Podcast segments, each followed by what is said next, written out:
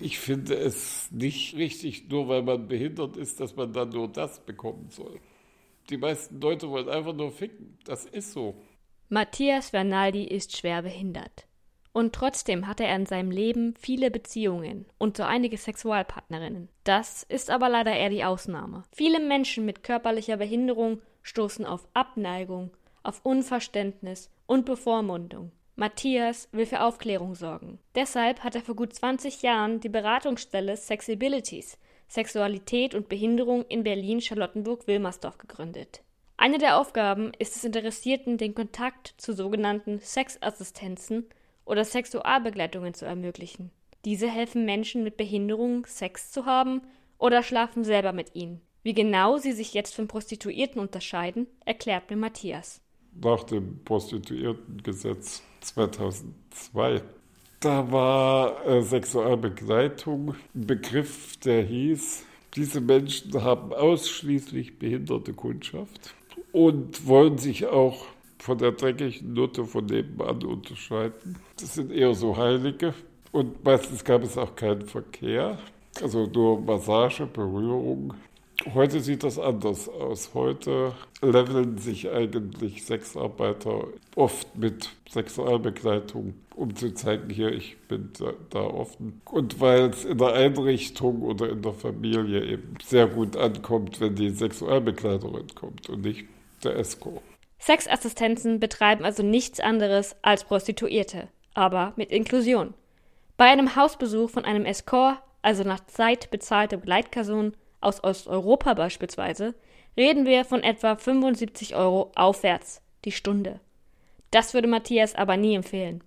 Mittlerweile steigen die Preise bis zu 200 Euro die Stunde. Wer kann das bezahlen?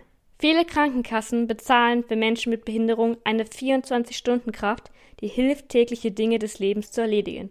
Also klarstellen, dass man in der Gesellschaft nicht benachteiligt wird und Interessen und Bedürfnisse als Individuum nicht auf der Strecke bleiben. Sex ist ein Grundbedürfnis. Trotzdem bezahlen deutsche Krankenkassen Sexualbegleitung aber nicht. Es gibt ein Gesetz, dass keine Kassenleistung sexuell stimulierend sein darf.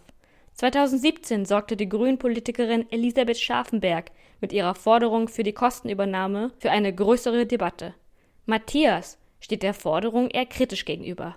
Also ich finde, in der Gesellschaft gibt es das Angebot sexueller Dienste.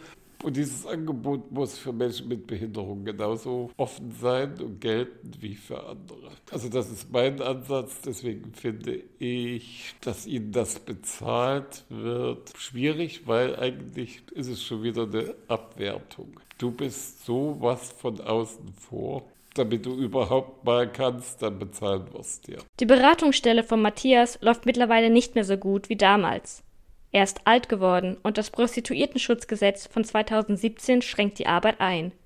Ursprünglich war er viel in Kontakt mit BetreiberInnen von Bordellen und Hydra, der deutschen Interessenvertretung von Prostituierten. Darüber konnte er Interessierte an Sexualbegleitungen vermitteln.